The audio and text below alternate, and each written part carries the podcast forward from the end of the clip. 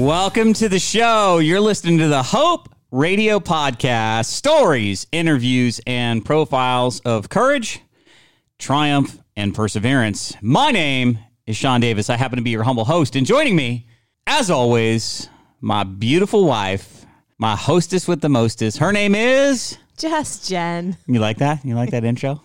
Yeah, it always makes me laugh. Well, that's good. Because in the midst of a pandemic, laughing is good. Yeah, it's good for you. It helps to foster hope. Yes, it does. Just like hygge. Oh, yeah, hygge. Hygge. Mm-hmm. Hygge fosters hope. Yeah. Doesn't it? I think so. I mean, when you go into a house, for those of you that don't know, we flip houses for a living. And hygge is the homey. Oh, you just want to lay down. Mm-hmm. You instantly feel like soothed. Yes. Your soul, your spirit feels soothed when you walk into a space. That's hygge. Hygge. Did I say it right? Yeah. You're pretty good. I mean, you emphasized some different kind of vowels, but yeah. I know what you mean. I like emphasizing different vowels. Okay. That didn't quite sound right, but like, you know what I meant. Yeah. All right. So how you doing in the midst of a pandemic? How am I doing? Yeah. How you doing? I'm doing okay. You look like you're dragging a little bit. Well, yeah, I'm dragging. Not like Game of Thrones, fire dragon. No, not like Khaleesi that. Dragon.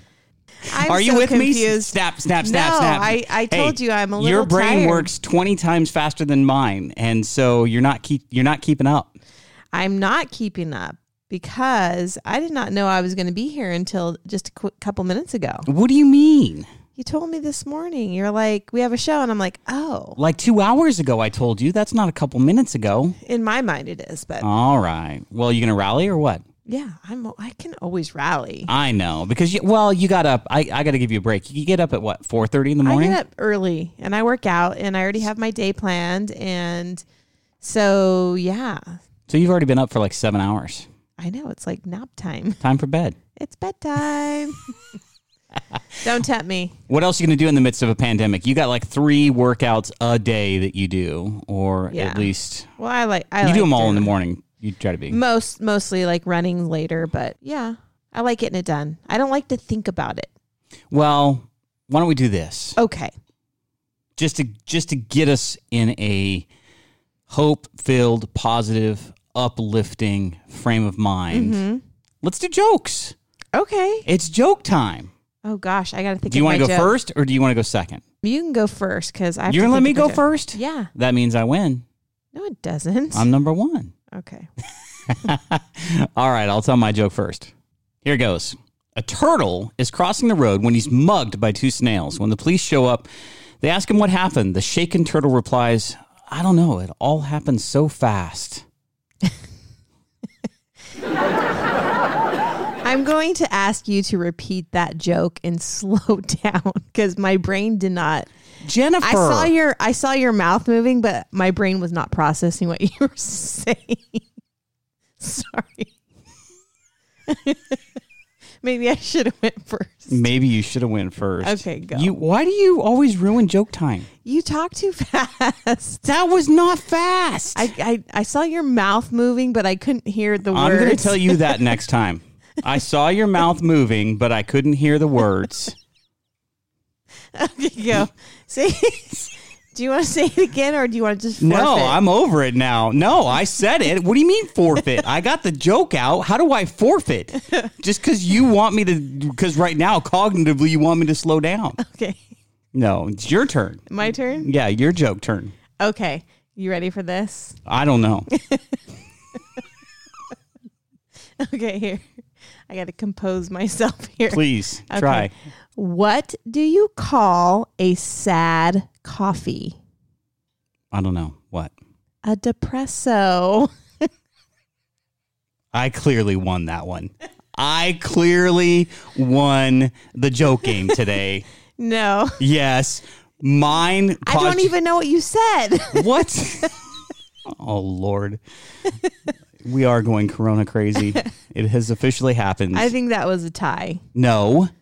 Yeah. No. Concede the win. Do you want to redo? Do you have another one? No. No, I want you to concede the win. I clearly won. Your joke was not. I don't even know what you said, so I can't even. I just don't know. Winner! I'm the winner. No, I think it was about kangaroos or something. I don't even remember what you said. It was about turtles and snails.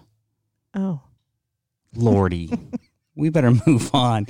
We better get to our guest that's coming on. Hey, if you like this hilarity, I don't know if you're going to like it or not, but if you like it, maybe you love it, you can follow us on Hope Radio Podcast on Instagram. You can also follow us on Facebook at Hope Radio Podcast, and you can get all of our shows. You can recommend them to friends, family, whatever. You can get all of them on all the platforms. So iTunes, Google Play, iHeartRadio, Spotify, SoundCloud, Stitcher. Yeah. I don't even know what that is, but they tell me to say it, so Stitcher. Did you say Google Play? Yeah, I said Google Play. Okay. Leave us a review. Leave us a 5-star rating. Subscribe. Like. That's how we spread this hope train further down the tracks. Yeah. All right, so I've got a guest coming on.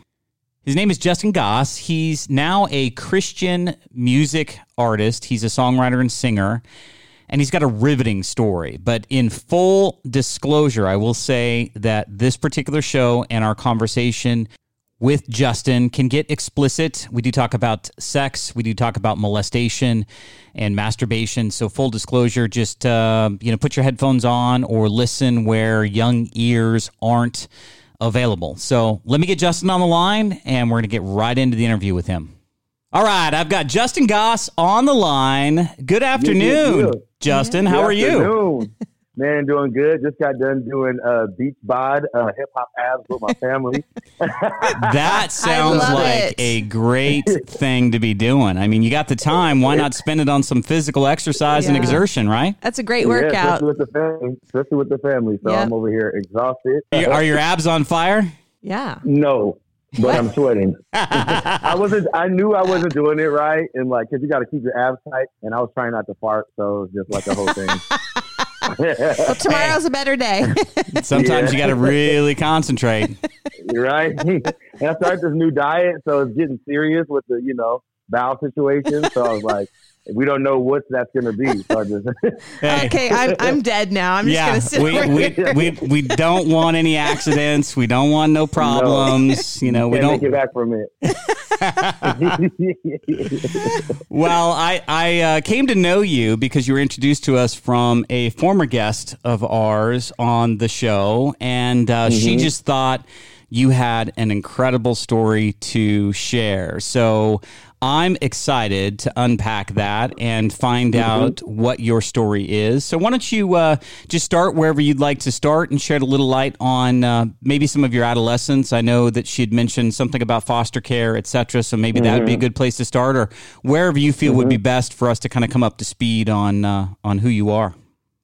Okay, well, feel free to interrupt me and ask questions at any time because I am a prophet just like you.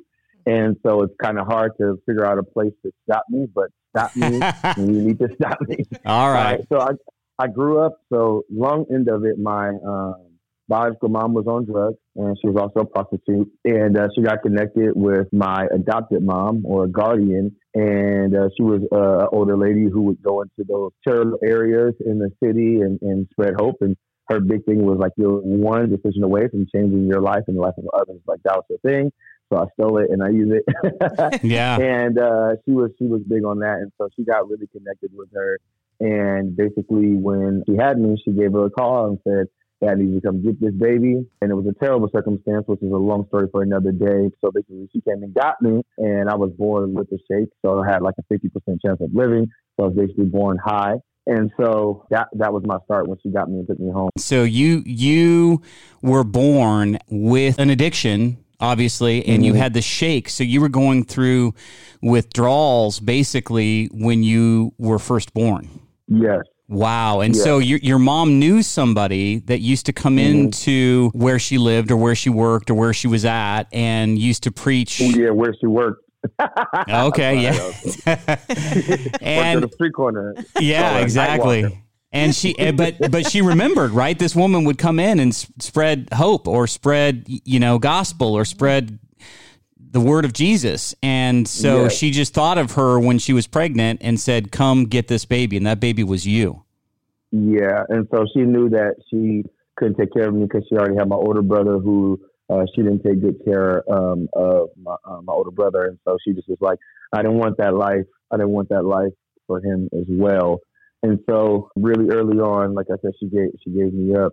And so with that being said, my adopted mom, I mean, she loved me so much. Like I was instantly favored, and she had already had some foster kids, but I was her son. I was different. I don't know why, but it was like, you know, everyone else was like a grandchild. That's my grandson and da da da. But I was the same age. I was younger than all of them, but I was her son. And so she just told everybody that God told me that was my baby. That's my son. And so it was weird and it was hard because she already had 10 kids of her own kids, not like the adopted kids or anything. But they were all adults, like way older. And I believe the youngest at the time maybe was 28, you know, so they were way grown. And so long story short, she had me involved in everything from modeling to small acting, singing. I was doing a bunch of stuff. And around the age of like 7 years old, I got introduced to the term foster boy. And so I didn't know anything from anything. I just knew this was my mom. She was a little older. I never thought of it at all. You know, you're a kid. Yeah. And one day, my cousin was like, you grandma's foster child. And I was like, huh? What do you mean grandma's foster child? Like, what is that? And so my mom, she just broke it down to me and told me that my mom, you know, wanted me to take care of you and you're my son. And almost that's it because she didn't want me to get lost in that. And so after that, it kind of spiraled down for me because everything that was true was now a lie. Everything that I ever believed was now a lie, and I'm only 7 years old. But now I feel like I'm like, who is my family? What am I? And so it would be so bad. The separation would be so bad. I would be with certain aunts or uncles, and they would introduce everybody as first name, and then they would be like, hey, that's my mom's foster child, you know. So let me stop you. Let's go back and unpack some of that. Number one, I think that your mom is actually an incredible woman. You said that she raised 10 kids before you ever entered her life. That's correct. And then she took on a foster child yourself. Now, did she take on any other foster kids besides you? She had way more before me. Like that was her mission, was to raise kids. That's what she felt. She was a school teacher, and she got out of that because she had to raise her kids. And she was like, well, I'm at home, and when they grow up, I'm going to take care of more kids. That just she felt like was her calling. So how many foster kids did she care for in total? Well, at the time when I was there, so it was me, LaShawn, Jesse, Stacy, Warren, and then my little brother, EJ. So the girl, she had moved. Jesse, he had moved. And so it was me. Most of my childhood life up to the age of 12, it was me, my cousin Stacy, Warren, and my little brother, EJ. The only kids that were her sons was me and EJ. Everyone else was a grandchild. And so we were deemed, you know, her kids. Yes. And so you grew up in the early stages of adolescence thinking that she was, in fact, your mom, thinking that it was a normal mother-son relationship like any other relationship. And it wasn't until what age that you found out that you were a foster child? Maybe 6 or 7. Maybe six or seven.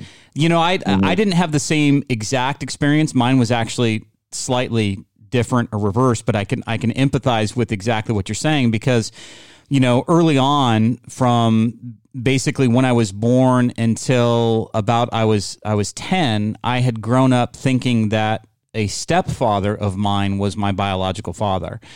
And it wasn't until my mom told me when I was probably in the 6 or 7 age range that this man was not truly my biological father, but he was, you know, my stepfather. My biological father actually lived in California.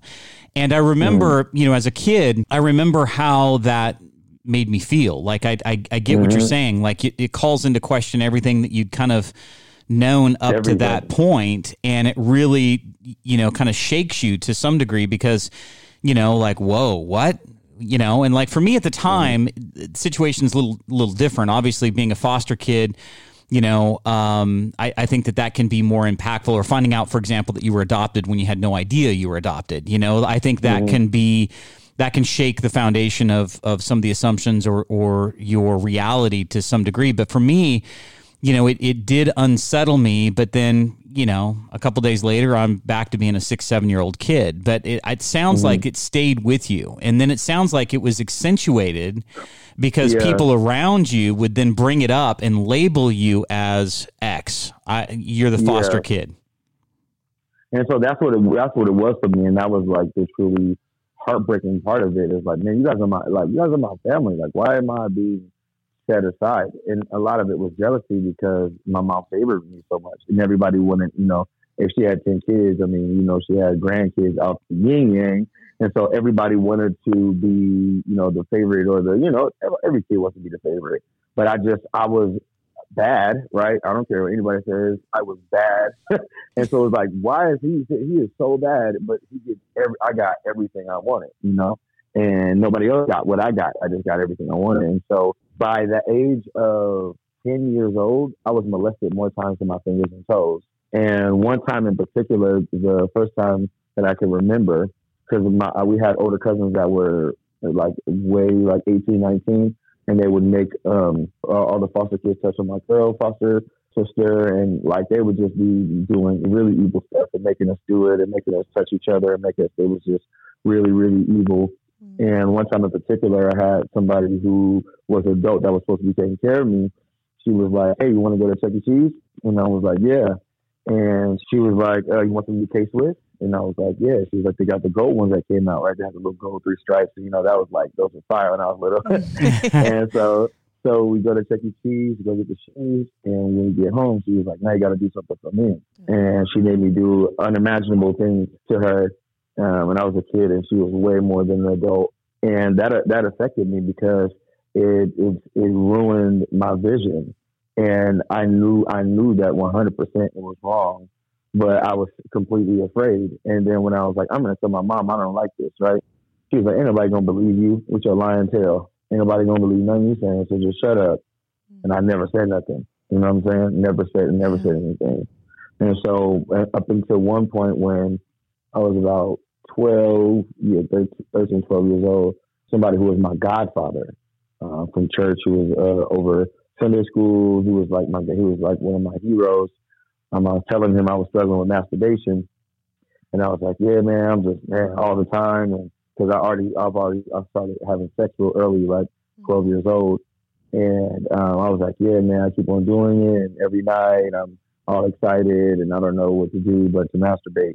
And he gave me some weird advice. You know, he's a man of God, and I was expecting him to be like, you know, the Holy Spirit, or some, give me some sort of scripture-based reference. But he was like, you know, it's not that bad or something. And it felt creepy when he said it. You know what I mean? Mm-hmm. It felt like he was like whispering it to me, like, you know, like, it wasn't that he whispered it, but it felt like he didn't tell me the truth. It felt like a weird little vibe after I said it.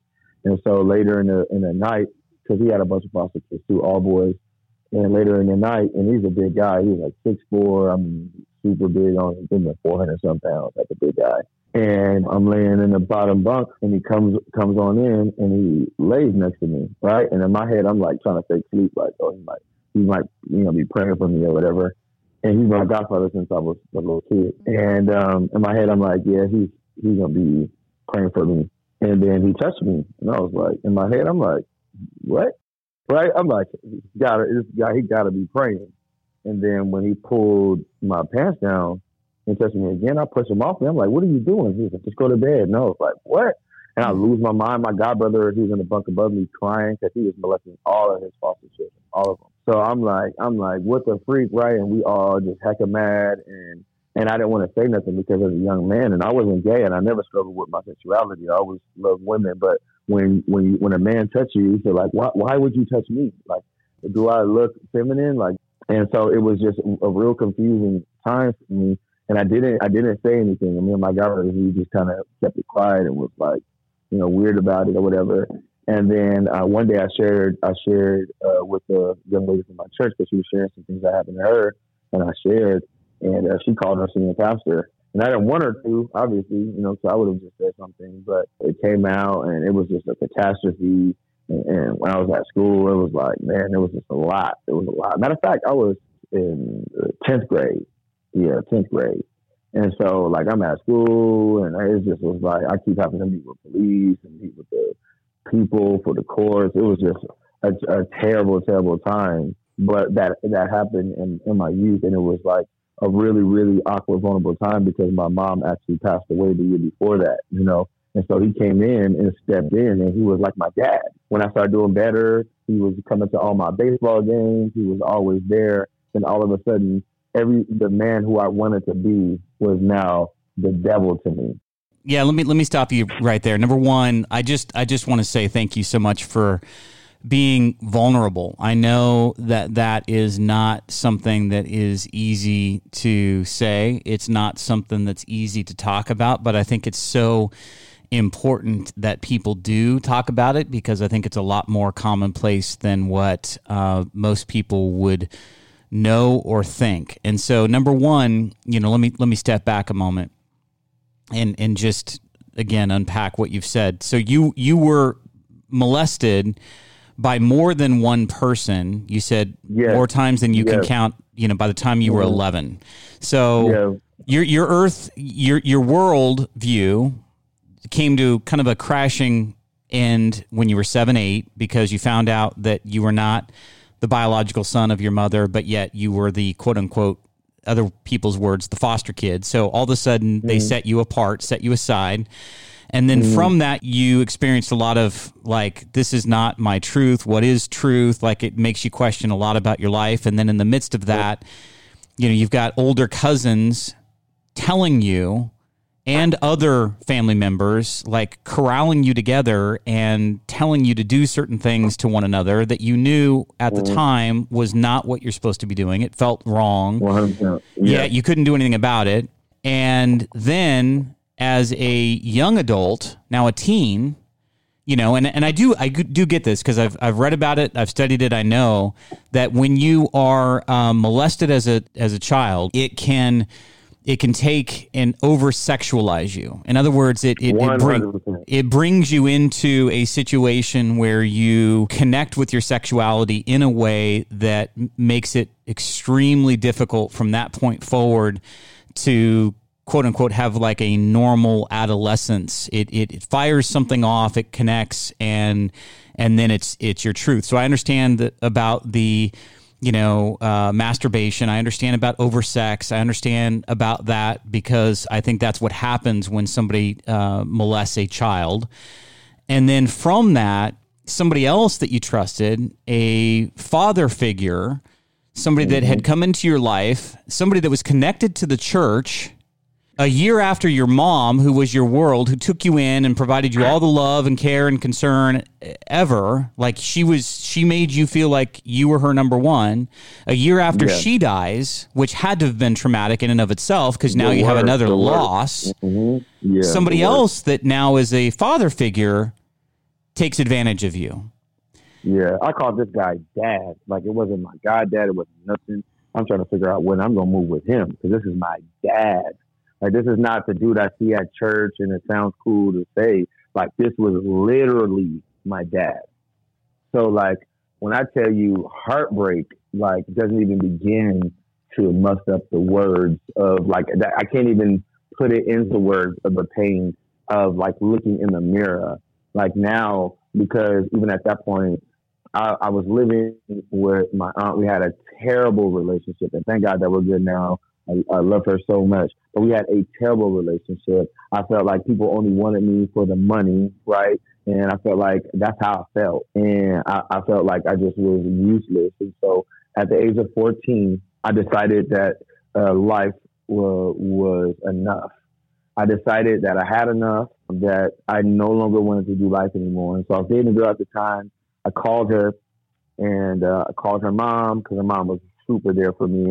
And at that point, I played sports, and I played like travel, and I played varsity baseball at my school in 9th grade. And like, I felt like people only wanted me because of sports. And so like everyone would tolerate me, but no one would ever ask me how I'm truly doing.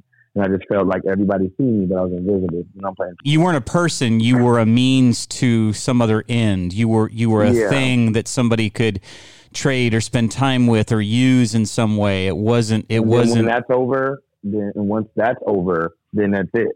Baseball season's up, no calls. Baseball season getting closer. Everybody's like, hey, what's up, man? Let's grab something to eat, man. I'll get you a new glove. You want a new glove? And, you know, everybody's trying to, like, woo me up so I can either play in this league or that league. And even with basketball and football, what school you going to? Oh, you know, it was just always that. And so I decided I was going to commit suicide. And so I called my girlfriend at the time. I called her mom, so let them know I appreciate them and I love them. And then I went on Waterman right there in Fairfield, California, right there off the exit. And I just was like, this is it. So I started walking in the middle of the freeway. It was Wednesday, kind of midday. And I started walking in the middle of the freeway, and cars are like, whoa, you know, speeding out the way. And I'm just screaming because now I'm afraid, but I'm just like, I'm screaming at God. And like, I'm holding back tears every time I think about it. But I was like, I'm done. I can't do this anymore. And I'm all the way mid-road. And thank God it was Wednesday. It wasn't that many cars. But, man, when you're going 60 miles an hour, it's kind of hard to dodge, like, period. You know, especially if you ain't paying attention from afar. And thank God there were no cell phones like that back then, travesty. And so all of a sudden there's this gold Mercedes. I'll never forget it. He slowed down the cars like, you know, the police do. He slowed down the cars. He's swaying back and forth. He was like, get out of the road. He's getting out of the road. And I'm just yelling at him.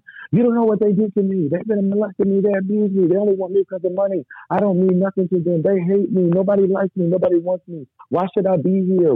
My mom's dead. My real mom's on crack. I'm a crack baby. What am I? I'm just going off, just saying everything that I ever said. I remember when I was 8 or 9 years old, my uncle locked me in his dog cage and said, that's what you should plan on being. And like for the rest of your life, locked up in a cage like your mom, and your mom's a hoe, and left me locked in his dog cage for real. Not figuratively, not told me, imagine being in a cage. He locked me in there in this little dog's cage. And so, and it wasn't like I was in a dungeon for hours. It felt like forever, but it might've been 10 minutes. It was the worst 10 minutes ever, especially with him saying all these things. So I'm yelling at the guy. And he's like, and at that time, I didn't have a good relationship with white men at all because I feel like they were using me too for baseball. You know, it just was like, hey, what's up, man? And then they would make little racial jokes.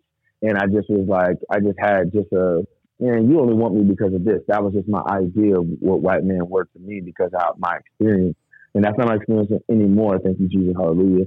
But yeah. that was my experience as a kid. And so I'm just like, what do you want? That was my whole thing. Like, what are you stopping me? What you see me in the hedges for hitting home run? Or like, you know, why, you know, what? And he was like, man, calm down. He was telling me, he was like, calm down. It's going to be all right. It's going to be all right. It's going to be okay. And I'm just like, you don't know what they did to me. I'm yelling. I was about to cry. But anyway, I'm yelling. I'm like, man, you don't know what they did to me. You don't know what they did to me. And he was like, I don't know. I don't understand. And he was like, but are you hungry? And I was like, what? Well, that's kind of weird. Like, what kind of question? What kind of weird are you, right? Like, you know, are you like my goddad? But like, to be honest, I was really hungry, right? And he was like, hey, you want some McDonald's or something? And I was like, heck yes. Like, I was like, yeah, you know. So we're in the car and he's talking to me and he was like, man, you got a purpose for your life. And, you know, cause I already had rambled like for 20 minutes. He's talking about the place. I'm outside. I wouldn't even get in the car. I'm not going nowhere. Like, I'm just like, you know, and so we get to McDonald's and he just was like, tell me I want to know everything. And he had a suit on. He was like, I was going to a job interview and looks like I might not get that job, but hey, who cares? Like, I want to be here for you. And he's an older guy, whatever. He's like maybe in his 30s, close to 40s. And he just listened to me, and I told him, like, everything, and, you know, even stuff that, like, my cousins would make us do stuff, and then me touching my cousins and, like, all the stuff when I was younger, because I just felt so icky about it, but they were making us do these things, you know what I'm saying? And so I just told him everything, and I was like, and this happened, and and they did this to me, and then I did this, and one time I was like, because I was in the streets heavy, and so I'm like, and I just smoked weed all day, and I'm selling it, and blah, blah, blah. I'm just telling him everything. I could have went to jail for stuff. I was telling this guy about things that we were doing and robbing apartments, and I just going and telling him everything, just laid out my heart because he just made me feel comfortable. And he listened to me, and I just felt so much better. It was the first time somebody wasn't just trying to give me instant advice after I finished the sentence, you know. And he was like, man, let's get together, you know, maybe every week. You know, I'll come to your games, and I'll be there. I'll support you, and da da da. And he always supported me like in the wind. He never did it in the way where it was like, hey, I'm here at your game. It was always like, you know, he was just chilling. You know, so go ahead. Yeah. So let me stop you there for, I just want to make sure that we're all along here with you. So when you're in the midst of the freeway, so you're down in Fairfield. Yep. Okay. So you're down in Fairfield and you're in the middle of the freeway because you want to die. You want somebody to hit you. You want it to be over. Mm-hmm. You don't want to live life anymore. And mm-hmm. you're in, and somebody in a gold Mercedes, somebody that you'd never met before, kind of was swerving back and forth to kind of hold traffic, stops, has a conversation with you, ultimately asks you if you're hungry, and you're like, come to think of it, you know, I actually am kind of hungry. And you go sit down, and this guy provides just his attention and a moment of his time in his day. Like he was going to an interview, so he stops everything to be there for you and to just mm-hmm. listen to your story with no 100%, agenda, none. And then from that point offered more of his time on a go forward basis to meet with you regularly to, mm-hmm. from what I can understand, mentor you. And this was he was a white male. Yeah, and the thing, you know, the weird thing is, right, and that's why I love youth ministry and the direction of how I want to do youth ministry, is because he didn't set up an agenda for me to get saved, right? He knew that his life would be an example. I didn't even know he was a Christian. I didn't know any white Christians. I grew up in a super black church. We went to church Monday through Sunday. All I ever known was a joke comedian would say about white church. And so my idea of like, it's like, holy, all made it all corny and all the stuff. And so like, so I had no clue. I never met, you know, been to a white church, never met a white man of God, at least that I knew. And I always felt like this dude's like, he don't cuss. You know what I'm saying? Like, he don't do this. Like, he don't talk about that. And every time I talk about girls, he always tells me, like, I shouldn't do that. But he says it in a way that feels like he's a churchman. And so one day I asked him, and I was like, you going to church? And he was like, yeah, I go to Parkway Church over here. And I, you know, serve with the youth or whatever. But anyway, he never wanted that to be, like, a thing. He never pushed it on you. He never pushed it on you or made you feel like, you know, in order for you to continue to meet, like that had to be something that you were force fed. He just lived by example. Mm-hmm. And he wanted to do life with me instead of having just this Christian youth pastor motive. He just was like, nah, man, you're going to see it. And you're going to know by the time I spend with you that it's not just me with you, it's God with you. And even when fast forwarding, if we're good to keep going, when I was 15 years old, I was kind of like, because he always was there, but it wasn't like, it's not being an everyday thing, because I'm like, I didn't want to listen to his small instructions on stuff. And he would always call, he would even come by, and I'm like, man, I'm chilling, I'm playing video games. So like, nah, I ain't trying to hang. You know what I mean? Like, so you got to a point where you were starting to not want to spend time with him? Yeah, I just want to do my own thing still. So like, and I always felt convicted when I get around them. I felt like bad. Like, I don't want to feel bad. I want to feel cool. I want to smoke weed, and I don't want to be around you, and you making me feel all bad. I just wanted to live my life how I was doing it. And so when I was 15 years old, my older cousin was like, you ain't going to be in the streets. They kind of kicked me out the whole situation. And long story short, we got caught up with the police, and I told God that if he can get me out of it, then I would give him my life. And I vowed it. And it was right before my birthday. It was in December time. And he got me out of it. And that's a long story, so I'm not going to share it way too long. But God got me out of the situation and spared my life and my time. I got sent off by the police. They didn't even find anything on me. And it was just a crazy situation. And so fast forward, long story short, I told God I was going to give him my life. And so at my church I grew up at, we had a thing called the Christmas Revival. And so I get to the church, right? I got my suit on out of bot, you know what I mean? I got my suit on, right? I got a pelican neck shirt, it's all extra big, right? But I got my little black on black pinstripe. I'm feeling like candy when I fly through to the church. So we get to the church, and I instantly got distracted on the purpose of why I came, because everybody's like, man, you looking good. I'm like, I felt ladies, I had your boy, you know what I mean? How y'all doing, you know what I mean? It's your boy, Jay Dizzle. So I'm feeling all sexy with my suit. And Because people not like looking at me like, oh, look at the man of God. They look at me like, oh, look at you trying to be a pimp daddy, you know, because they know me from what I was, you know, on. I wasn't trying to be a pimp, but, you know. Yeah. And they're not going to say the street kid is trying to look like a man of God. So you were just feeling really good. You were feeling good. Oh, you could tell, you couldn't tell me a thing that day. I got a fresh haircut, you know. And so it's always packed out floor door to door at this Christmas revival, especially at that time. And so they had this guest preacher, his name was Robbie Warren. He's a freaking popular evangelist or whatever. He'd be on TV and he's popular. So he's preaching about like when he first got saved and how, you know, he grew up Catholic and he thought like that you have to have communion every day. So he was drinking a heck of wine. He got drunk. He had such a funny story that he was sharing. It was kind of funny. And so, like, I never, ever paid attention to preaching. Like, I paid attention to the children's church when I was little, so I knew all the stories of David, Daniel, you know, all that. But I never was, like, paying attention to the service. I'm like, oh, my God, can we go? You know, I never wanted to be there. So he had this message, and it was actually good. But this girl, she was, like, twisting my hair. So I'm like, you cracking jokes, and we're not really paying attention to none of this. Most of the kids that was there was just talking and just, you can hear us. We just loud and loud. And so he stops mid-message, and he looks at the opposite side of the balcony that we were sitting at, and he was like, you hate yourself. And it gets quiet. And he said, I need the old saints to start praying right now. He was like, if you go to that party tonight, which I had a plan, I had my gun in my backpack. Anyway, I skipped some parts of the story. Basically, on my way headed to the church, my cousin came to get my backpack, which means, you know, get your gun or whatever, because he's going somewhere after. We're supposed to go to this party, shoot up this party or whatever. Quickly we was about to do. And so, long story short, I had my backpack on me, which I had my stuff on me and a change of clothes. So, because my whole plan of getting saved was now diverted. And so he stopped his message and said, you hate yourself. And he was like, he said, again, you got to keep praying. And he was like, you go to that party tonight, you're going to die. You're going to be the one to die. And I'm like, oh my God. And then he was like, he was like, what else you want me to say? That there was touching on you. What else you want me to say? The Holy Spirit just was using me prophetically.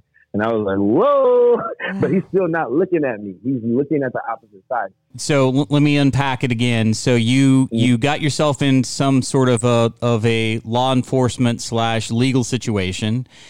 During that situation, you say to yourself, God, if you get me out of this, I'm yours. I promise. I am yours. I will follow you. I promise. Yes, I promise. I'm going to give you everything I got, oh God. So he gets you out of the situation. And the first opportunity that you have is this Christmas revival, and you get dressed to the nines. You're feeling good. You got a fly haircut. You're like everything was vibing.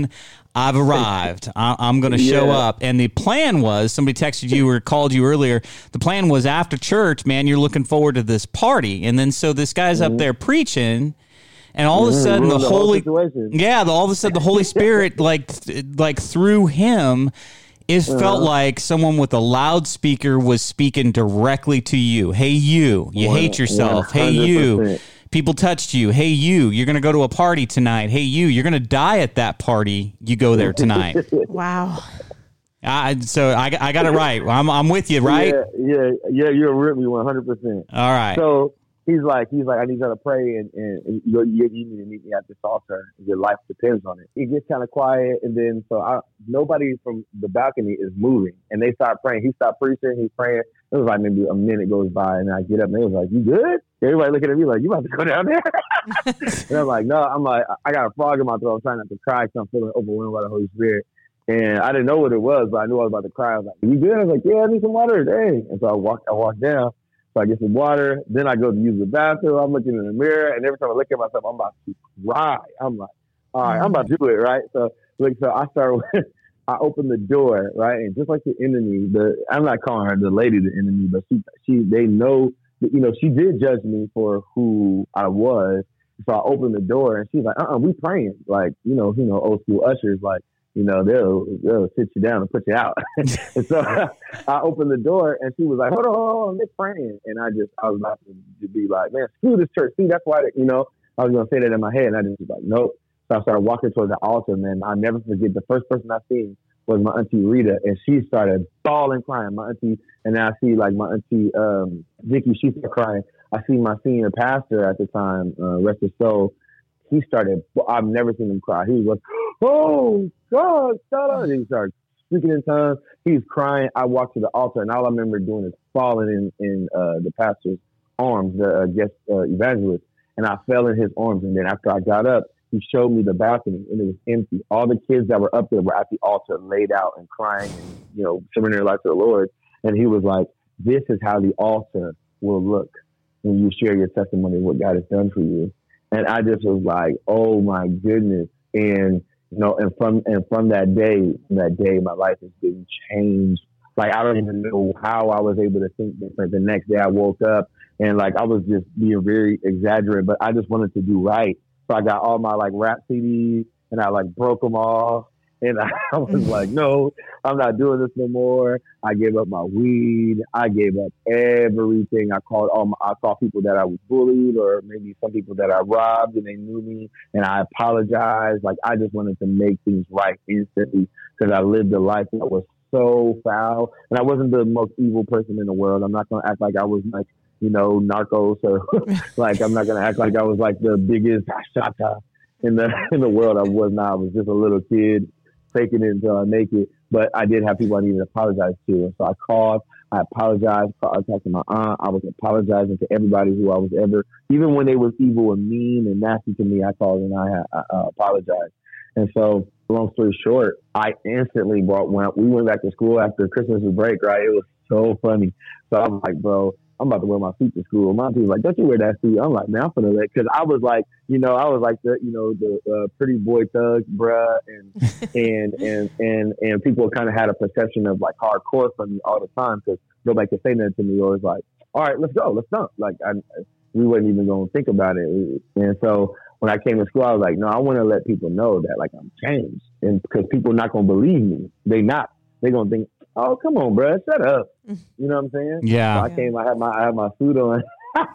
And everybody's like, what do you think you appear right? Same thing. And I was like, man, I got saved. They were like, no, I'm saved too. I got baptized. And I'm like, man, no, I got.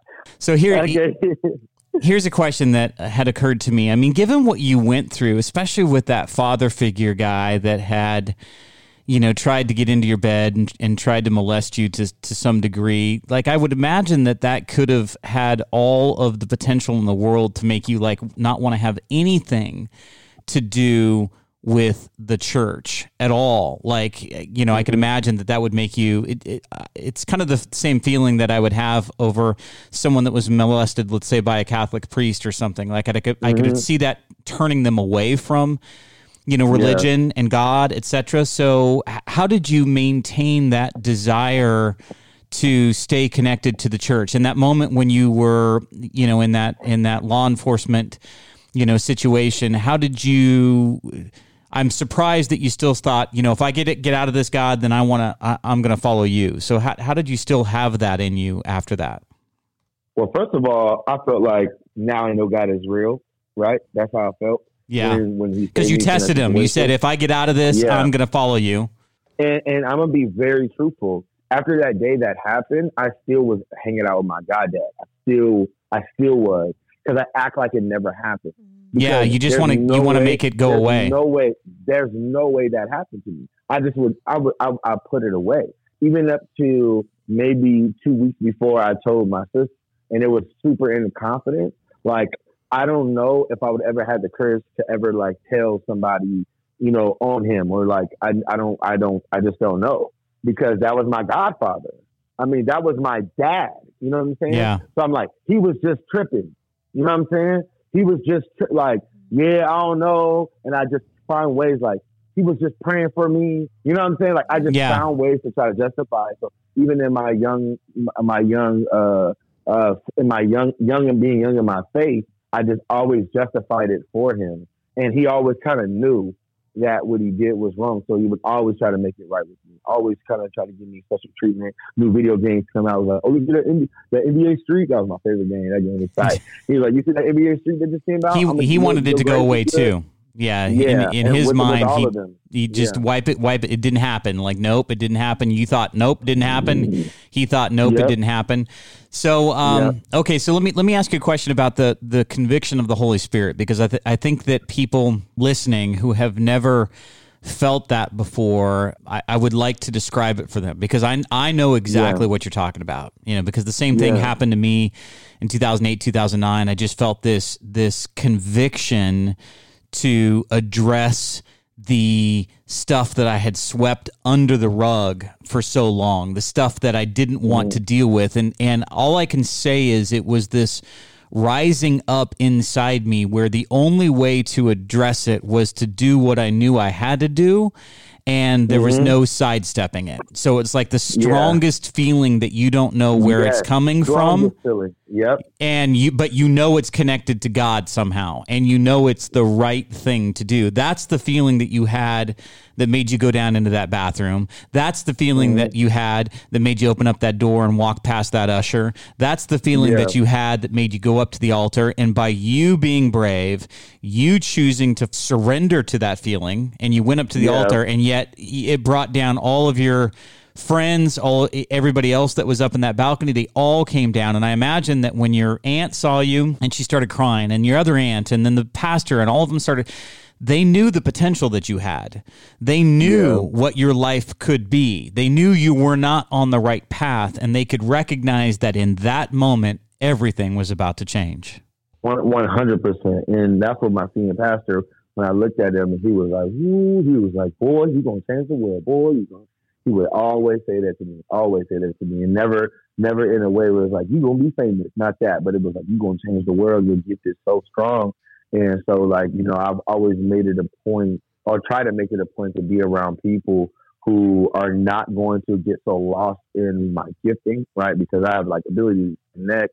I connect with people. Like, it just, like, it's nothing. Just be at the Walmart, and I made a best friend in the line. You know what I'm saying? God has blessed me with that ability. And so, like, I've tried to put myself around people who want to try to get the best out of me instead of just using it for their own gain and benefit. Like, how can that gift be perfected? How? Because you can misuse it and be a people pleaser like I was for so long, and just to try to get people to like me and all that kind of stuff. And so, like, I try my best to keep myself surrounded by people who are not going to just see the gift, but really see me in the struggle within the gift, you know? Yeah. I feel like, based on what you've shared with us thus far, you were used so many times by so many people. So I can imagine that it made you very jaded about people's motivations. Like, it could make you very cynical 100%. about spending time, or people that would try to come alongside you for whatever reason. You were always, I would imagine, looking for the angle. What's their angle? What do they need from me? What do they want from me? And so that can be a really, really difficult thing to overcome. And if you don't, it makes you not like people. It makes you shy away from people, and people would become the enemy in that situation. So let me ask you, so since that time where you went down to that altar and all use the term surrendered, you gave your life, you surrender, you fully, got rid of whatever it was, the path that you were going down. You didn't smoke weed anymore. You didn't do any of the stuff that you were doing. So what did the rest of your life look like that? Now walk us through that point to now, and how, let's say, God has transformed your life since then. Well, the blessing in it all is, like, life is a journey, right?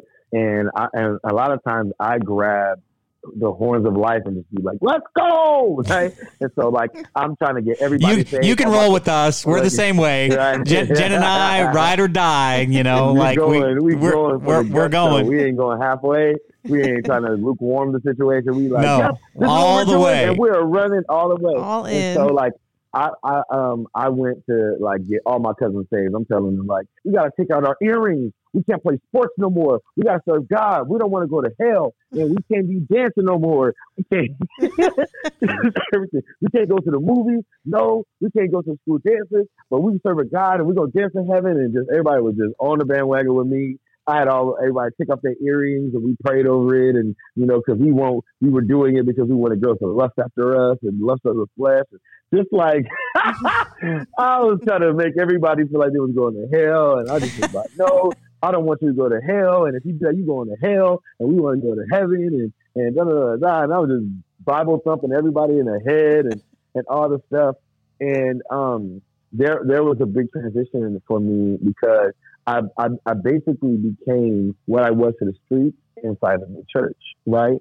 So, because everything that's good is not God, right? And we know that. And what I was doing was, is I took that same street mentality, which a lot of it worked good for the kingdom, but it worked against me because I was doing it with the purpose of the approval now of the church, not just the street.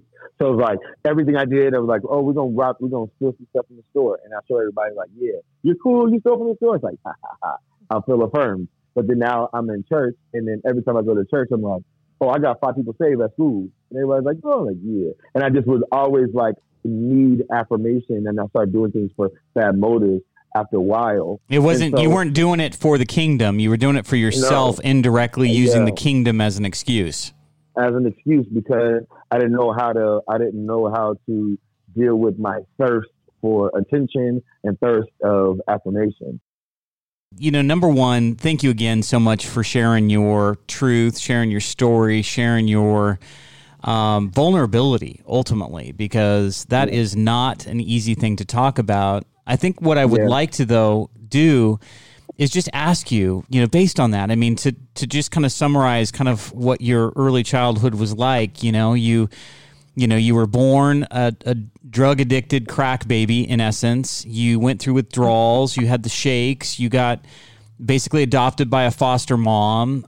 Didn't know that you were a foster kid until, you know, someone says something to it about 7, 8, you know, and then your world is shaken because, like, what does this mean? Everything you thought was truth up to that point wasn't. You spend your time, really in a situation where cousins, other family members make fun of you. They sense that you are special somehow, and they call you the foster kid. And then you've got other cousins that end up molesting you. And then you have a father figure that ends up doing the same thing. And it just seems like you have gone through the fire. Like you've been through everything. You're on a freeway trying to commit suicide, and somebody, you know, stops their car and takes a moment to be real with you. And so I guess what I would say is like, what would you say to somebody right now? Because part of the reason that we're doing this podcast is stories of hope, encouragement, people that have courage, persevere, never gave up. You're certainly all of those things. What would you say to somebody right now that's listening that, you know, feels maybe overwhelmed, that feels anxious, that feels like, oh my God, maybe a husband and wife that lost their jobs, maybe they're worried about losing their houses. Like how would you encourage that person based on what you've been through in your life? From experience, I would say, it's not going to be forever, because the hardship of the trial most times is, when is this going to be over, right? Especially when you feel like you've been doing the right things, you've been saying the right things, you've been going to church, you're paying your tithes, whatever it is. I've been doing it right. I've been paying my bills on time for years, and why has this happened to me?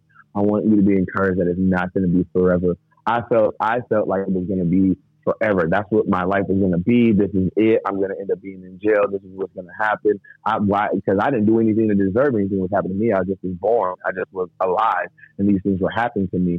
But what I realized is that God wants to use all of that mess to create a message of hope, just like he did for me. Now, unfortunately, we have to go through, because let's be honest, most of us, we learn only when we go through, because when it's all good, what is there to learn? It's happy. It's like, oh my gosh, you know, let's just turn up. It's just a party all the time. But when that trial happened, that's when you need to learn the most. So I just pray over you that you realize, you understand that it's not going to last always, and God got you, and you're in his hands. Just trust him and trust the process. It's going to be all right. I think that's very, very good words. I agree with you. I do think that this is but a season. It's a short period of time. and you can get through it. If you think it's but a season, then I think that helps you to persevere. And I think your words are spot on. The one thing that I've kind of thematically done in the last year and a half is just really kind of embrace this idea that words matter. And I think that your story is an indication of those words. Words do matter because, you know, it was the words of that guy on the freeway and sitting and listening to you and spending time with you that was a pivotal change for you. It was the words of cousins saying that you're the foster kid or whatever that had such a profound effect on you. I think words are super powerful. They are some of the most powerful things out there. You can wield them for the benefit of humanity, or you can wield them to hurt humanity. And I think that you have been on one side where you have been the target of words that hurt, and I think you are now on the other side, not only doing this podcast, but you know, you're a well-known Christian musician. You are an artist. So tell us a little bit about how God has redeemed you into artistry and your gift for others through music. Well, I've been doing music for the past few years now, writing for a bunch of artists and doing my own music. And so what I talk about, like what we just talked about, that's what I always talk about. So I make my music for the underdogs, for the people that have been overlooked, the people that feel like, you know, nobody can see them or they're not good enough, because that's how I felt most of my life. Mm-hmm. And if, like, my favorite artist of all time is Kirk Franklin, right? And it's not like, because it's hype music. If you really listen to Kirk Franklin, and his story is mine as well. He grew up in foster care, being abused. And that's why if you ever listen to his music, not just the singles that come out, you'll hear the story and the heart behind why he says it. Even in a song I have called Too Good, I'm talking about the goodness of God, right? And what a friend we have in God. But then when we get to the bridge, I say, life is hard, just to make it clear, but I'm still standing, so no complaining here, right? Because the reality is life is going to be hard. But if we're able to share with them that, yes, I do understand that life is hard, but God is good and His mercy will forever. And so within my music, that's what I always try to share. Even though I have a song called Good Lawyer, where a lot of times with us, we don't take responsibility, especially artists. We just want to write from this, like, everybody is trying to hate on me, or it's either always all good. But in my song, I say, drag my name through the dirt, right? It broke me. I admit it hurt because I'm guilty. But God, He stepped in, He came to defend, right? And so, like, it's from a perspective of, like, even when I'm wrong, right? He doesn't make me right, but He still covers me. And then He teaches me how to make the next step in the right direction.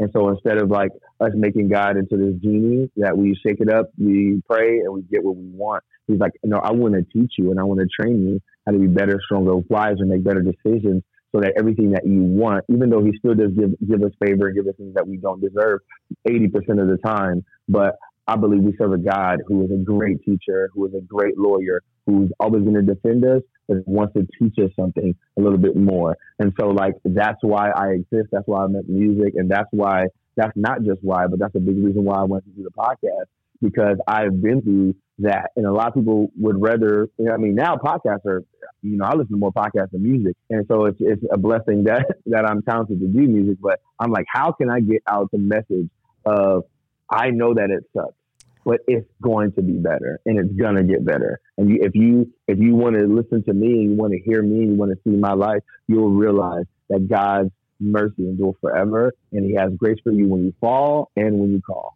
So amen to that. And, you know, Justin, I just want to thank you again for your time. Thank you so much for your story. Thank you for your courage. Thank you for what you continue to do to uplift and inspire others through music, through your faith in God, you know, through coming on our show like this. I'm sure that your message is going to touch people, and I know it's going to instill hope in them. And so thank you so much for coming on with us and spending a few minutes with us to tell us about your life story. Now, did you ever think you'd be here now, thinking back over your life? Did you ever think you'd be right here? My mom would always say it when I was a kid, like, you're going to be singing and traveling. And I remember being on the God's Not Dead tour. And I mean, I'm on like one of the biggest Christian tours with, like, who's on that tour? God's Not Dead. What are they? Newsboys. Yes. Newsboys. So we saw him. Right. So I'm on tour with them. And we're in Hawaii, and I got on stage, and I wasn't half as popular as Newsboys or The Messengers and these big artists, but I was fifth on the roster going up. Wow. You know what I'm saying? And I remember coming out, and they started my music early, but they all started singing it, and I just bawled out. I couldn't even. And it's a song that wasn't even released. I just posted a 1-minute clip on Instagram before we left the tour, and they're like, "Cam Newell, what the hell?" They're just singing it, and I just was like, my mom promised me that this would be the life that I would live, because I would always tell her I wanted to be a thug R&B singer. I want to be a thug R&B singer. And she's like, "Nope, God don't use you. You're going to be famous for Lord." And I was like, "Yeah, whatever, corny. I'm going to be a thug, mom." And I had that moment where I was like, wow. And so it's they're still trusting the process. I think you turned a mess into a message. For sure, you did. And I think you've turned brokenness into hope and healing for others.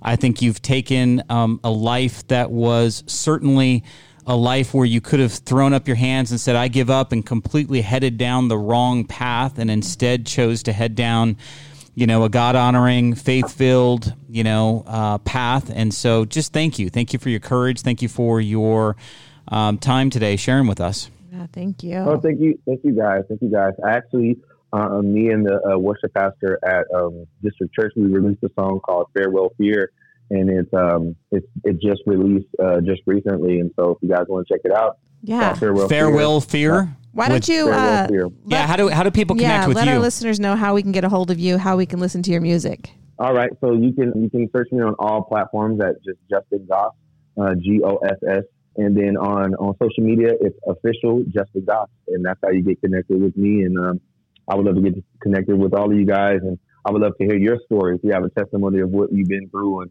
what God brought you out of, I got stories for days. This could have lasted 75 hours. And so I would love to hear your story. So feel free to DM me. And if you need prayer requests, you can feel free to hit me up. And me and my wife would love to connect with you guys. Oh, we're definitely going to do that. As soon as we get past all this Corona crazy, I can sense that we're gonna share a meal together and sit down together. We'd love to connect with you. I'm sure you're gonna have a lot of listeners reaching out looking for some prayer requests, especially now. That's what I'm talking about. Yeah. I'm with it. It's my favorite thing. Yes. Well, thank you again for your time. Really appreciate it. You've been a riveting guest and a phenomenal story, a God-honoring story, and we appreciate it very much. Yeah, well, thank you guys. I love you guys already. Thank you. We love you. Thank you. All right, Jen. So what did you think about our time with Justin? I think Justin is a great guy. That was some heavy, heavy information, his story. Yeah. But yeah, I thank him for sharing that, because there's so many people that have gone through the same situation. It wasn't his fault, and look who he is now, look what he's become, and he's, an overachiever, and kudos to that. Wow. What a story about turning a mess into a message. Yeah. And it's just like God to take a circumstance like that, mm-hmm. pull him out of it, mm-hmm.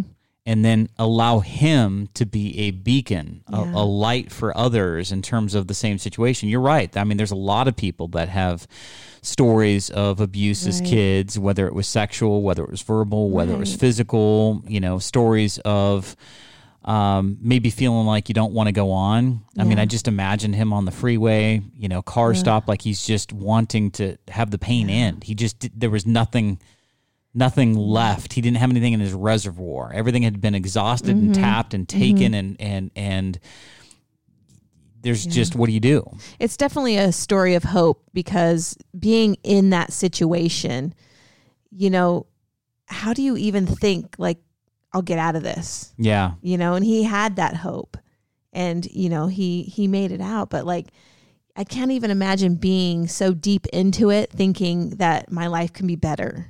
Yeah. It's hard. I just hope that people that listen that may have experienced that mm-hmm. or touched that at some point in their life, just see, here he is, he's married, he's got kids, he's thriving, he's a Christian music artist. It's all of that could have been lost. Right. The best part of his life could have been missed had what he tried to accomplish on that freeway actually succeeded. I think you have to realize that you are loved. There is somebody out there that can help you and just sit there and sit with you and listen. The power of words, the power of a stranger interceding in somebody's life. That was the message. Somebody out of nowhere stopped, cared enough for him to ask him, "Are you hungry?" Pivoted. And then took him and spent time with him and invested in him with no motive. That's a lesson. Right. That's a powerful lesson. Yep. We are all God's children. Have you done something for somebody lately? Do you recognize when somebody's hurting? Is there a way that you can give back? Is there anything that you can do for somebody else? And I think that his message is certainly one that resonates with that. It makes me want to go out there and hug a stranger. Yeah. You can't do that right now. Don't take it too far. This is so true. I cannot go out there and do that right now, which is frustrating. But when things clear up, when we're past COVID, I'm telling hug you, I'm all gonna, the strangers you want. I'm gonna be a mass hugger. Okay. I'm gonna go out there and hug a whole bunch of people. I am ready for this. Totally down for this. Hug everyone. Well, with that in mind, I'm gonna leave you with my message for the day. Okay. Okay, because I think that this is a very appropriate message given what Justin had said. Darkness comes. In the middle of it, the future looks blank. The temptation to quit is huge. Don't. You're in good company. You will argue with yourself that there is no way forward. But with God, nothing is impossible. He has more ropes and ladders and tunnels out of pits than you can conceive. Wait. Pray without ceasing. Hope. That's a quote from John Piper. I love that, Mr. John Piper. I do as well. I think it was very appropriate given Justin's story with us. And here's what I know. What do you know? I want to do this again. I'm thinking we should do it tomorrow. What do you think? I think that's actually a fabulous idea. Let's do it. Okay.